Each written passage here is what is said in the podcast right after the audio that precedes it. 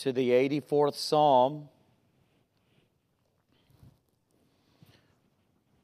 I really love being in a study, whether it be of the book of the Bible or whether it be topical, um, maybe on the faithful characters of the Bible. I'm looking at that. Probably start a consistent study in, a book or on a topic um, starting in November. And so between Isaiah 53 and that, we just have some sporadic messages. And, and so I still have thoughts of uh, a couple of faithful sayings that I want to share, but that's not the case tonight. 84th Psalm, just one of my, my favorite Psalms.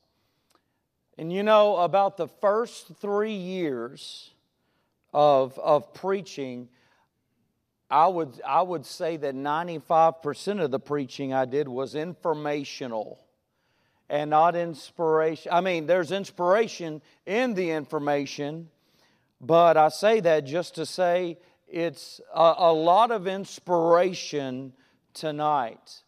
I think about I think about what has been said by many church members after going online uh, a year ago and then here in recent days.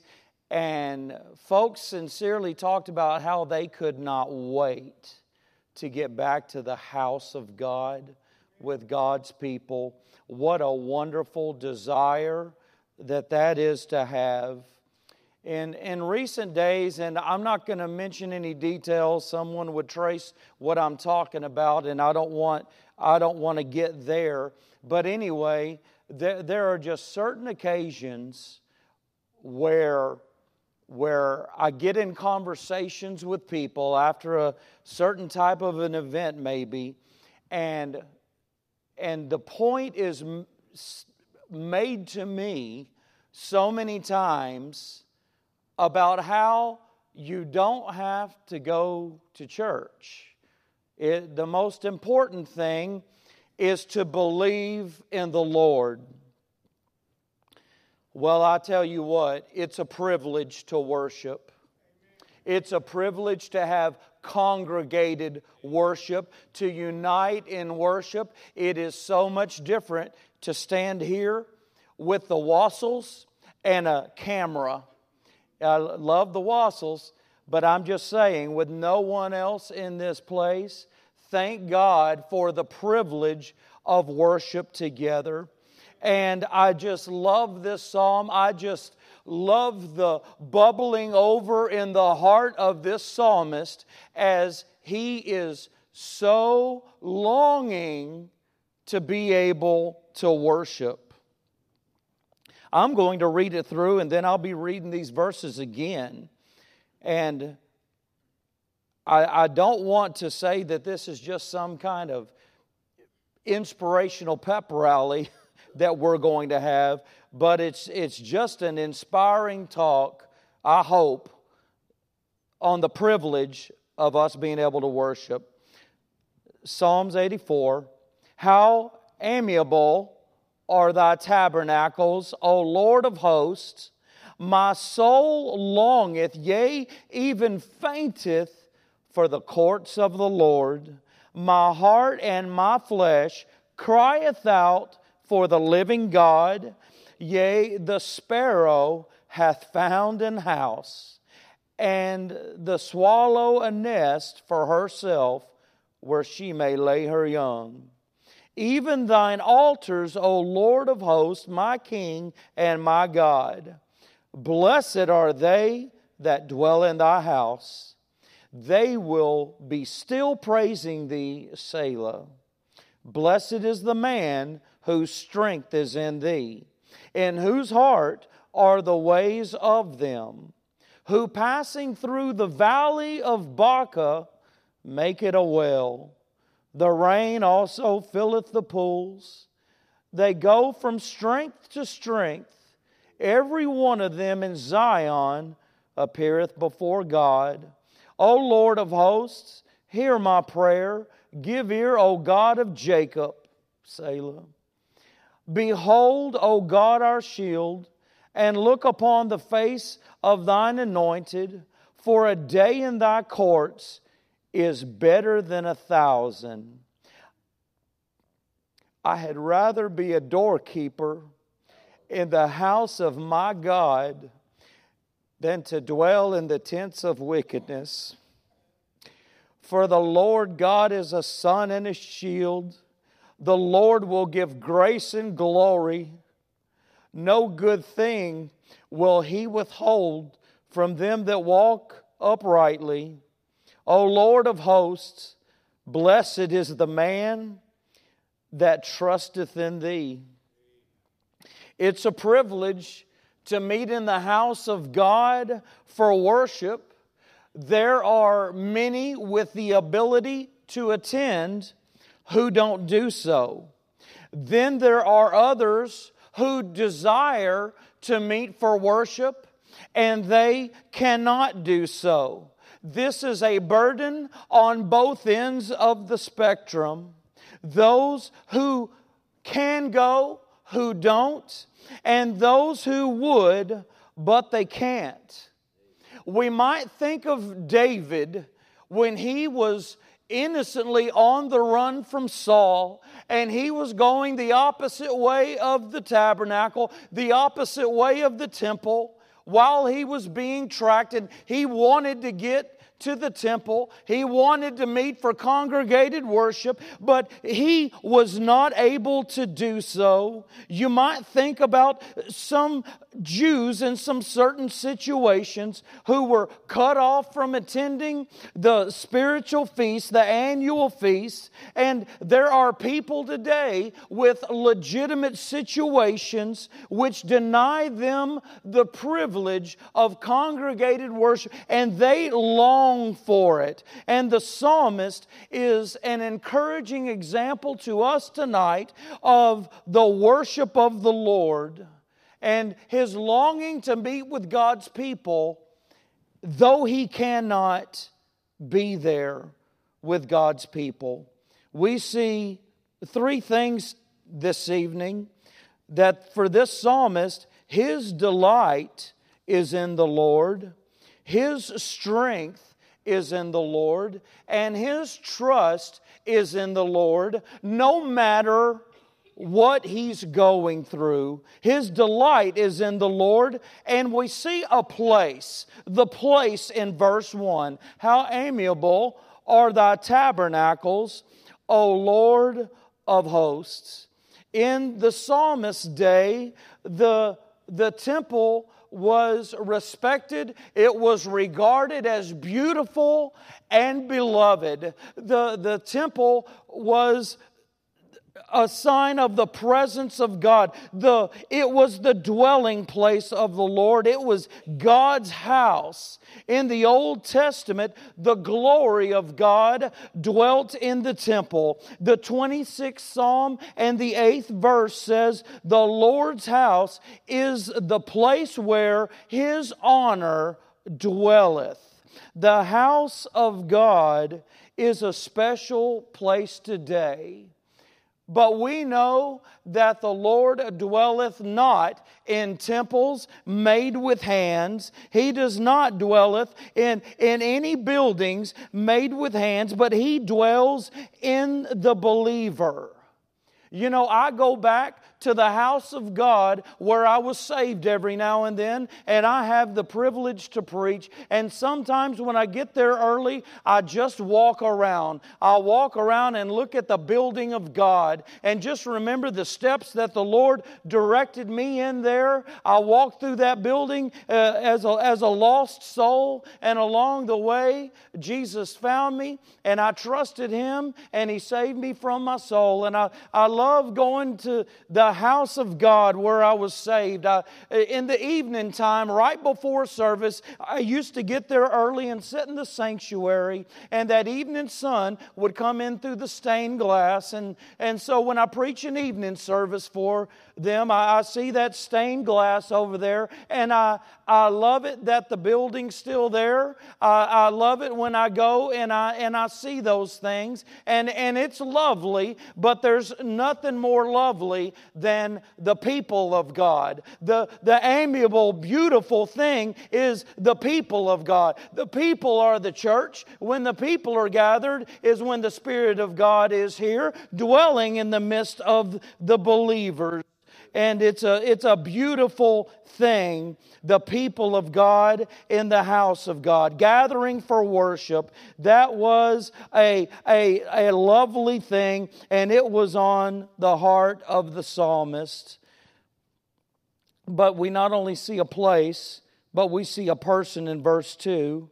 My soul longeth, yea, even fainteth for the courts of the Lord. My heart and my flesh crieth out for the living God. There's a longing for the courts of the Lord, there's a fainting for them.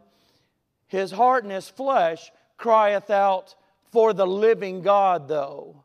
You know, the tabernacle, the, the courts of the Lord, it, it's all nothing if not for the living God. Thank God for the place of worship, but it's nothing without the living God. We serve a living God, though. We have a privilege to worship a living God. Only He can satisfy our spiritual appetite. Someone put a price tag number to me on how much was spent on the building that they so called worship in, and they said, Isn't it beautiful? But what's beautiful are the people of God who make up the church, who serve the living God. No building, no structure, no matter how holy it looks, no matter how many rituals go on, there's not the satisfying of the spiritual appetite without the living God. And you and I get to meet in God's sanctuary together and congregate and worship Him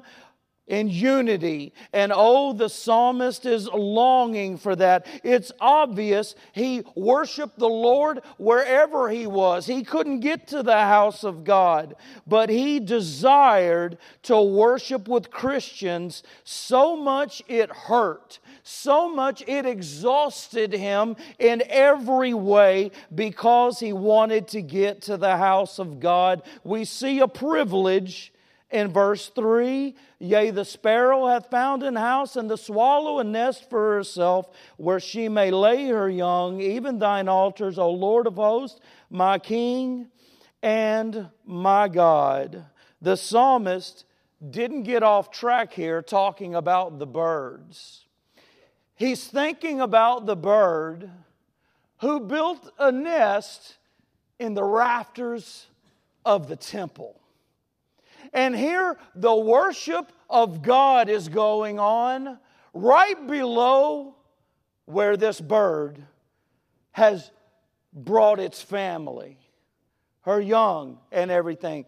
This bird is in the sanctuary and it has made a nest.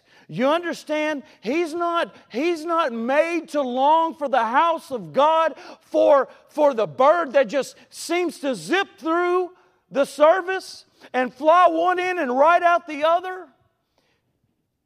His desire is likened unto the one who's nested there, who dwells there. There is nothing to desire of the fleeting Christian, the one who just comes in and they're gone the one who just zips right through. But oh, the desire and the longing of his heart is likened unto the one who dwells in the house of God. What a privilege to worship the Lord. Wow, there's a, there's a progression too because of the laying of their young. You know, there have been generations of families that we've been blessed with in this church. I mean, several generations of one family. And there ought to be that progression in the family of God. You see, this bird had their young there in the house of God. And every, every child ought to have two homes their residence and the house of God with God's people. Every child ought to be growing up in two families their own blood kin at home and the spiritual kinfolk of God in the family of God. And, and we'll see that progression that's to take place. The, the most wonderful thing we can do for our children is bring them to the house of God.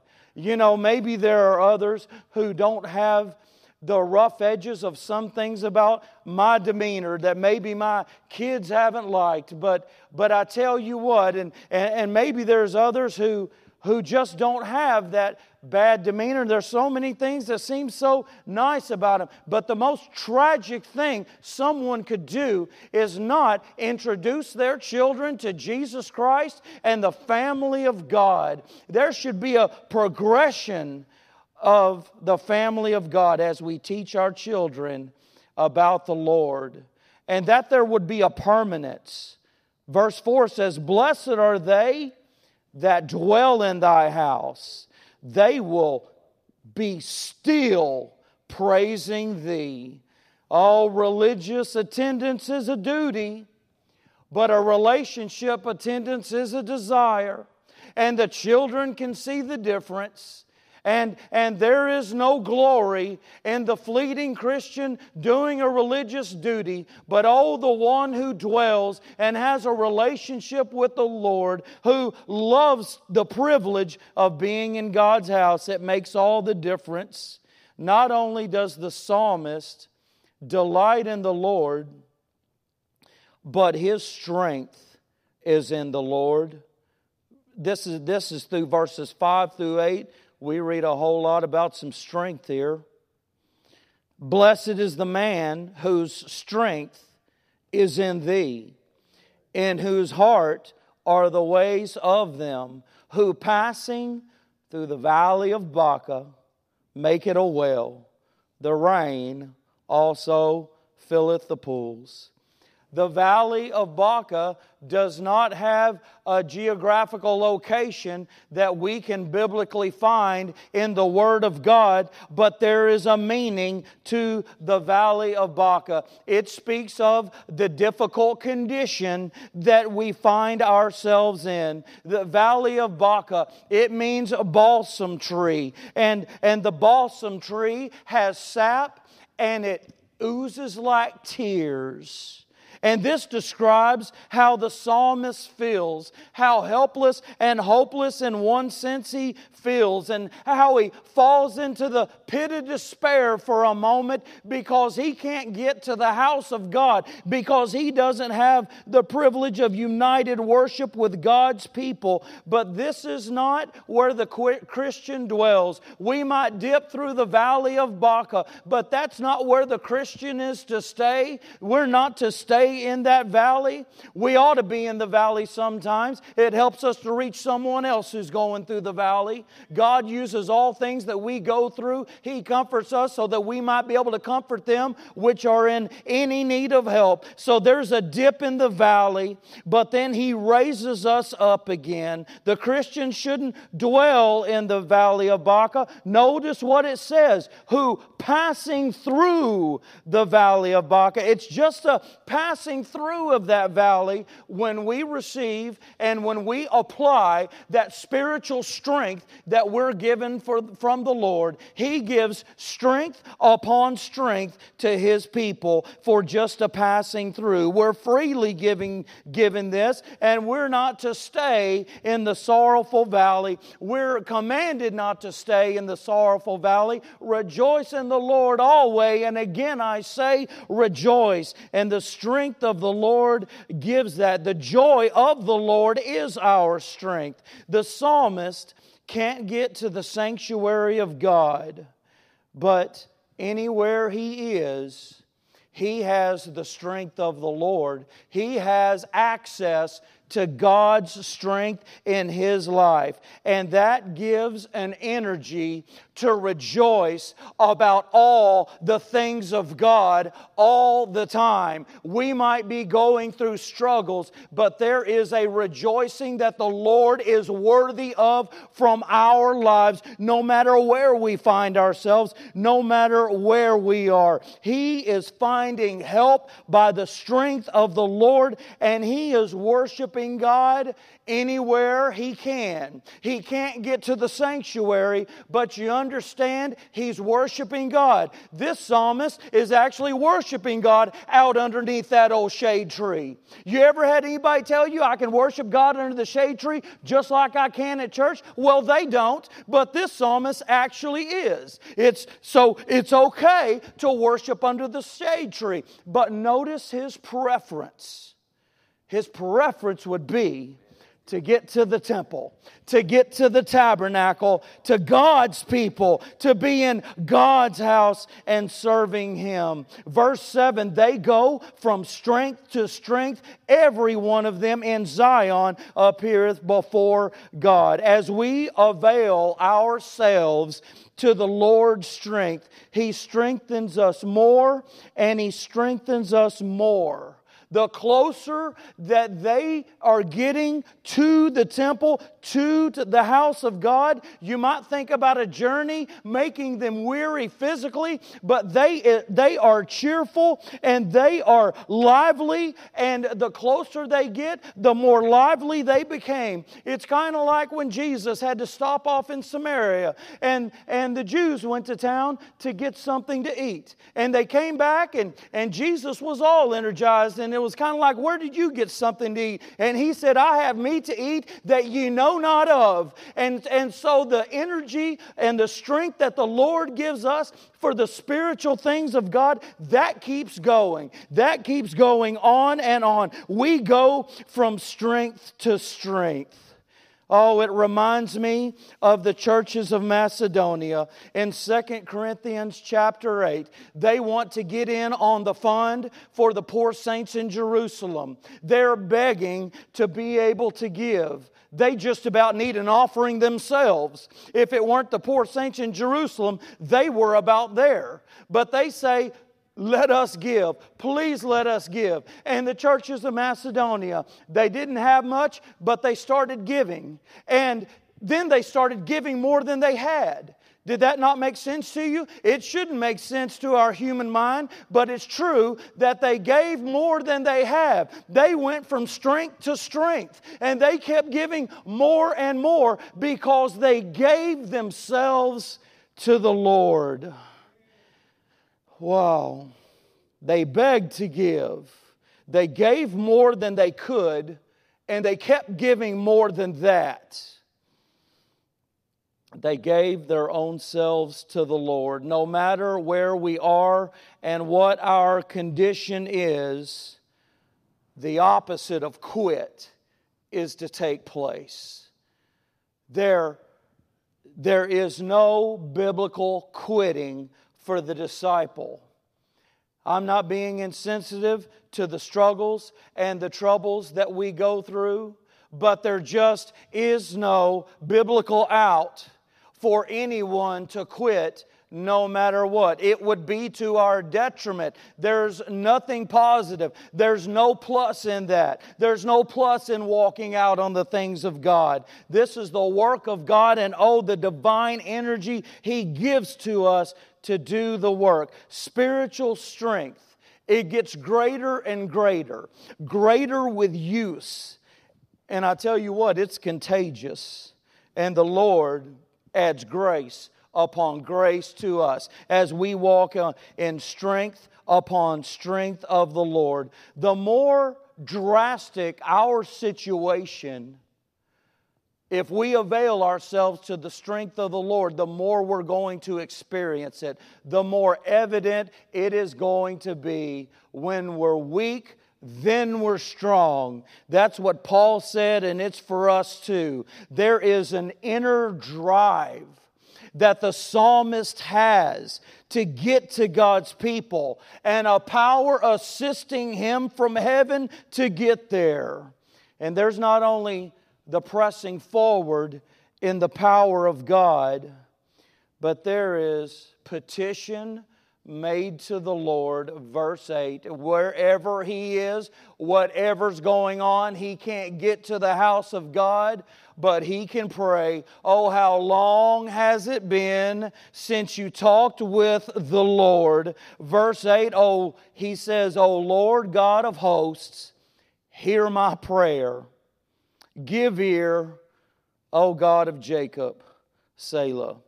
One thing about it, the prayer line never has to be cut off, no matter where we are. I tell you what, I, am just kind of open. I guess nobody's a complete open book, but, but God's been doing a work of prayer in my life, a work concerning prayer in a Christian's life. I tell you what, it, it makes a big difference in our walk. The, the time that we spend with the Lord in prayer. I've said it before and I'll say it again. Do we want to know how much we're depending on the Lord? How much are we praying? How long has it been since we talked with the Lord? Oh, that prayer line, it's open, it's always open, it's real. God inclines His ear to us, He hears us in a time of trouble. Call unto me, and I will answer thee and show thee great and mighty things which thou knowest not. Oh, call on the Lord in prayer. That's what the psalmist does. He can't make a beeline for the sanctuary, but he can get on the prayer line to God, and you can do that wherever you are. It's something that the Christian can do and must do. Is there a weakening in our spiritual lives? You know what? Let it start with prayer. Tell the Lord about it. It's not going to be a news flash to Him. He knows what you have need of before you ask, but tell Him about it. That's for our benefit that we tell Him about it and that we would pray without ceasing. Things don't seem right, just tell the Lord about it and, and stay in prayer to Him. That's where the psalmist is in his situation. Man, it'll lift you right out of that valley of Baca that, that, that tear stain from the, from the tree, it, it'll, it'll lift you right out of that valley. Pray without ceasing. When we are feeling the effects of our enemy's power, don't doubt God's holy power from heaven. Don't doubt that there is a connection in our prayer life to the power of God that we need. Call it down in prayer. Call it down in prayer like the psalmist. He calls, he calls on the Lord of hosts. And I mentioned the other day, for some reason in some message, that that's an army of one. He has a situation that's overwhelming him, but he says, O Lord of hosts. He has confidence in the army of God all by himself. He calls on the Lord by way of covenant. He has confidence in the covenant of God. He says, O God of Jacob and he's thinking about that line. He's thinking about that line the Messiah is going to come through. He believes in faith that the Messiah is going to come. We believe in faith that he already has come. And he's saying the Messiah is, oh God of Jacob. Oh, he's considering the divine line, that lineage that the Lord Jesus is coming through. There is strength to press forward in. The psalmist's strength is in the Lord. His trust is in the Lord. Behold, O God, our shield, and look upon the face of thine anointed. The Lord said to Abraham, Fear not, Abram, I am thy shield. And the psalmist says, Behold, O God, our shield. I'm not reaching there to make a connection with that lineage that the Lord Jesus is coming through from the promise made to Abraham that he would be the father of many nations and the precious Messiah promised would come through him. And within these words and names, he was praying for the lineage as well. He was praying for the lineage. He was trusting in the coming of the Messiah. Oh, what hope there always is in Him, no matter where we are and what the situation is. When we look to the Lord and we trust Him, I tell you what, priorities get in line. Things get lined out in our lives. Someone asked the, the wise elderly deacon one time, Brother, Brother Sire, when, when do I get there? When do I just feel like I have arrived as a Christian? He says, When you get to heaven. But I tell you what, along the way, some spiritual priorities line out the life. Verse 10 For a day in thy courts is better than a thousand. I'd rather be a doorkeeper in the house of my God than to dwell in the tents of wickedness. How do we know we're in the will of God when we're not in the house of God? Well, number one, we're not able to get to the house of God. We can't be there. Number two, because our overwhelming desire is to be there. I tell you what, I love the church. You don't, you don't have to be saved in the church. You know, you can be anywhere and be saved. You don't have to walk down the aisle to be saved at church. And, and someone will go to heaven right from a hospital bed without ever stepping into a church. It, you know, but I tell you what, I tell you what, when I was having problems in, in my life, unsaved, and I was trying to fix them on my own and I couldn't, and I had no idea really who Jesus was, but I was carried to the church house and I sensed some hope in God's house. There was something good there. It was a whole lot better. It was opposite of the places I had dwelt and congregated with people before. It was unlike any other place. And, and in my stubbornness and in my dense head and dense heart, God was chipping away the whole time. I just got a glimpse that there's something about this man, and there's something about that guy, and there's something about the people of God. There, my answer somewhere in it. And I made a request to this God, and I was putting the cart before the horse. He slowed me down, and He saved my soul. And my problem continued after I was saved. But I had a simple plan. All I ever have are simple plans. And I had a simple plan with a remedy to it. I'm going to the house of God. What'd you say, preacher? There's a men's meeting? There's a men's meeting for leaders? I'm not a leader, but can I go? Can I just go sit in the corner? Sure, you can. Come on. Every time the doors were open, I'm not breaking my arm, patting myself on the back. That wasn't me. That was the drawing of God to hope that I sensed was going to happen. And praise the Lord, it helped. A whole lot of good things happen in the house of God. People meet their spouses in the house of God. People find their gift and the use of their gift in the house of God. People make the best friends they've ever had in their lives in the house of God. I'm so embarrassed of the first 30 years of my life, and if I showed you a list and the details of my, of my so called friends, I tell you what, it was, it was no time. When I got saved, I must have bought a different brand of deodorant because they were gone. Certain, certain extracurricular activities didn't take place at my wedding, and guess who didn't show up? So called friends. But man, I can list them. I, I could probably list for the next five minutes names of friends that God has given me in among his people in his church in his house. Wow. I tell you what. I tell you what, I'd rather hold the door open at the house of God than be any of a thousand places. Well, that's what the psalmist is saying, and you know it's truth.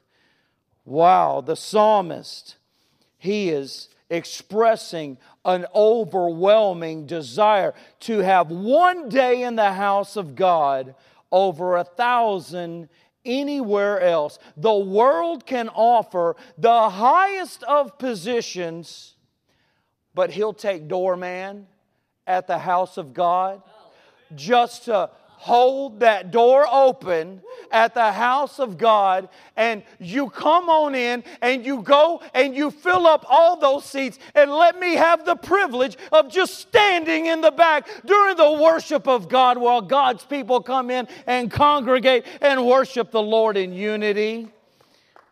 Oh, that's his attitude. That's his attitude. I guarantee you, I'm, I'm not putting anything in there. It, it's, it falls within his attitude. That's where he is. He delights in the Lord. He finds his strength in the Lord, and he trusts in the Lord in the hardest of times. I mean, what's going on that he cannot get to the tabernacle. Oh, but his desire for God and his desire of the holy things of God, they're at the temple, they're at the tabernacle. The church ought to be about the things of God. The house of God ought to be about the things of God. The people of God ought to be about the things of God. One church canceled Sunday night service and had a Super Bowl barbecue tailgate party. I said, Granddaddy, what do you think about that? He said, Well, I reckon the Lord was hungry and the Lord was bored. The house of, y'all don't want that, do you? The house of God ought to be about the things of God, and so should the people of God.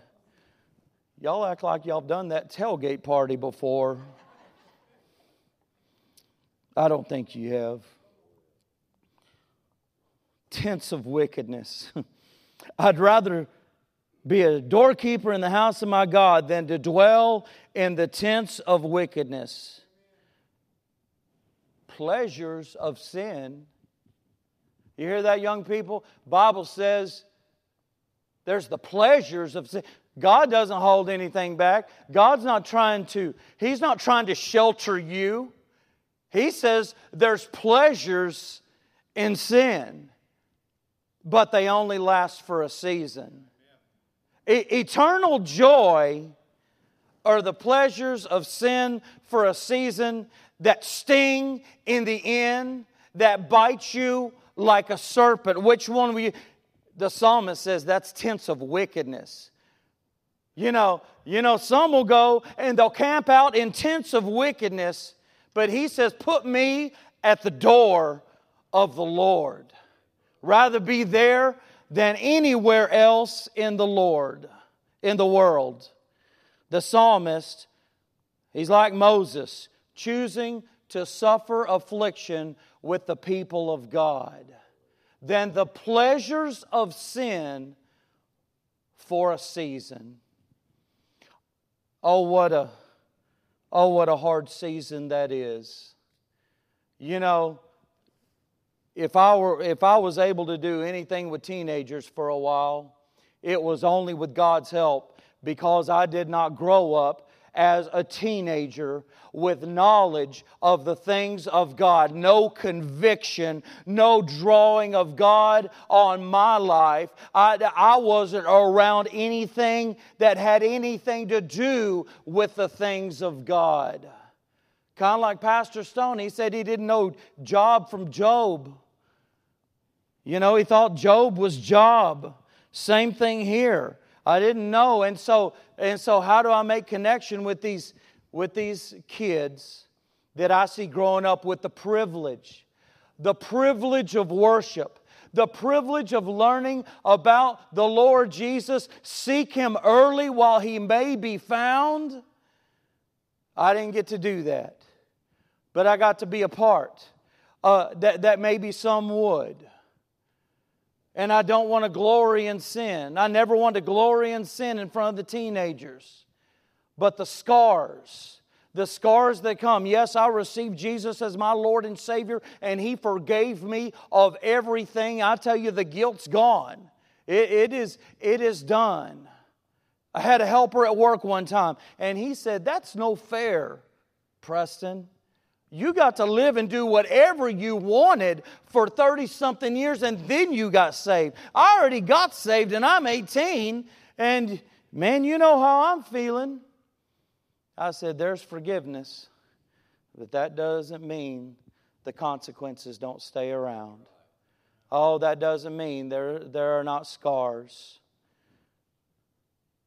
Forgive me for any hindering I did with the teenagers, but I, I, just, I just begged him to stay away from the scars that they would have.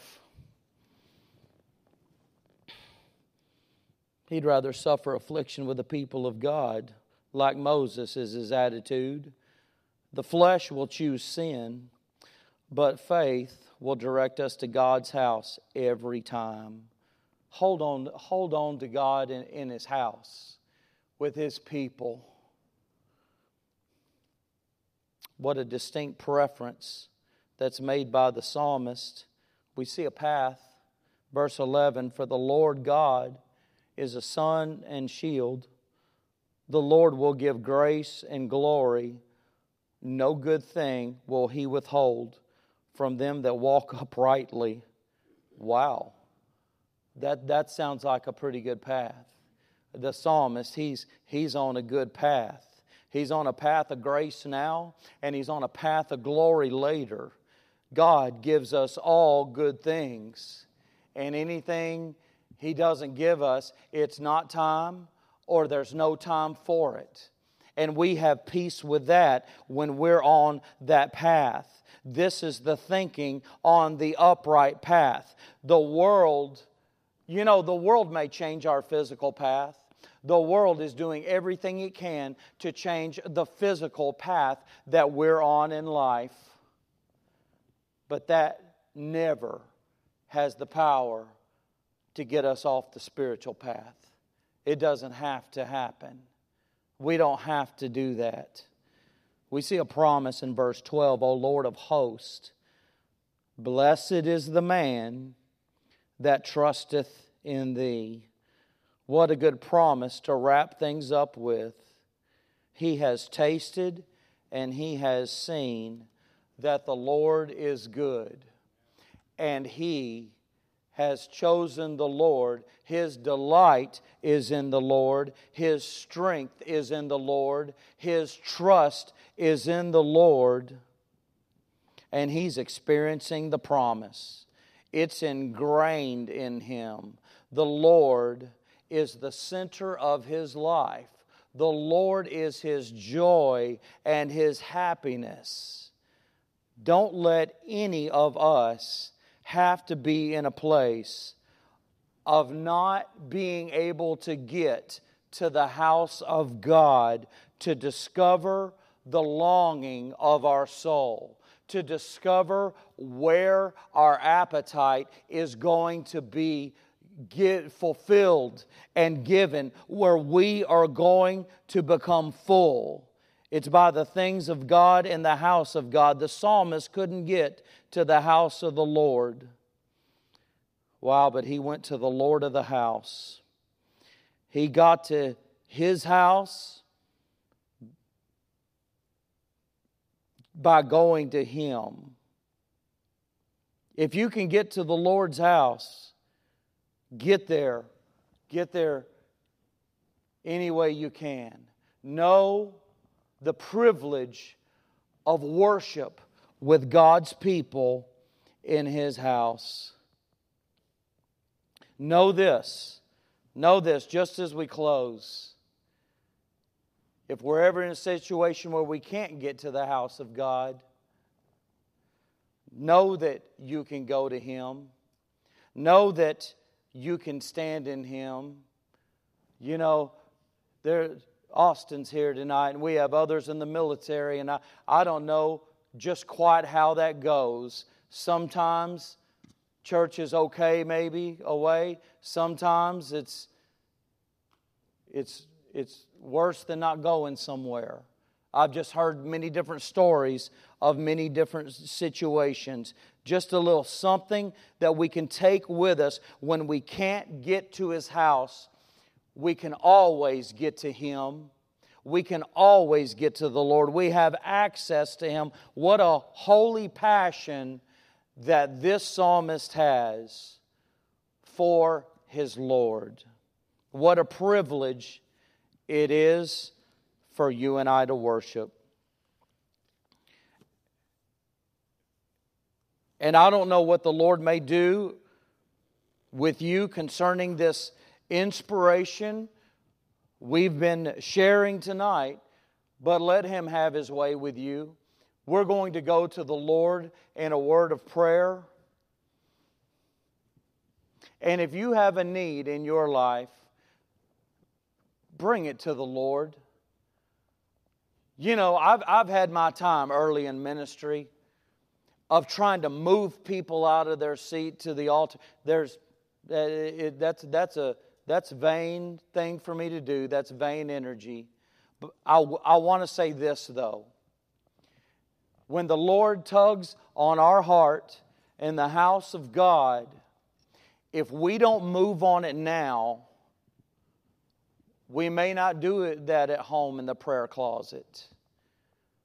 Obey the Lord as He moves upon your heart. If you need help here tonight from the Lord, only He can give it to you, but we can help you to get it.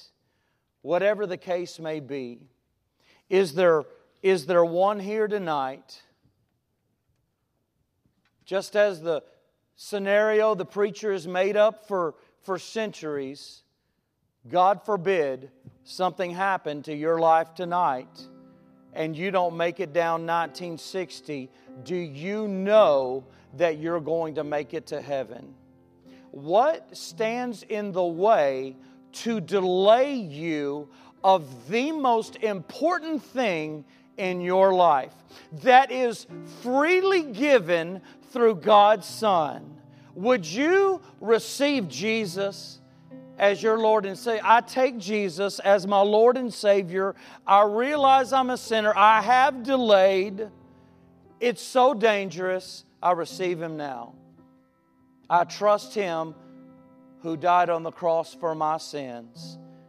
I believe in Him. Jesus saved me. Jesus saved me. I think of the woman that I that I went through every bit of theology of salvation. I, it seems like I could one day. I don't know why I did it. But she said, Young man, why didn't you just tell me to, to trust Jesus to save me? And uh, said, Ma'am, that would, that's where it is. And that's real simple. Would you trust Him tonight? Would you bow before the Lord tonight and seek His help? Will you leave changed? Will you leave with hope in your situation? I'm talking about a Christian. I'm talking about maybe a Christian tonight who just has let themselves dwindle in their mind to a place where you don't think there's any hope in your situation. Will you give it to the Lord tonight? Will you let Him give you some hope? Let us bow and let us pray. Father,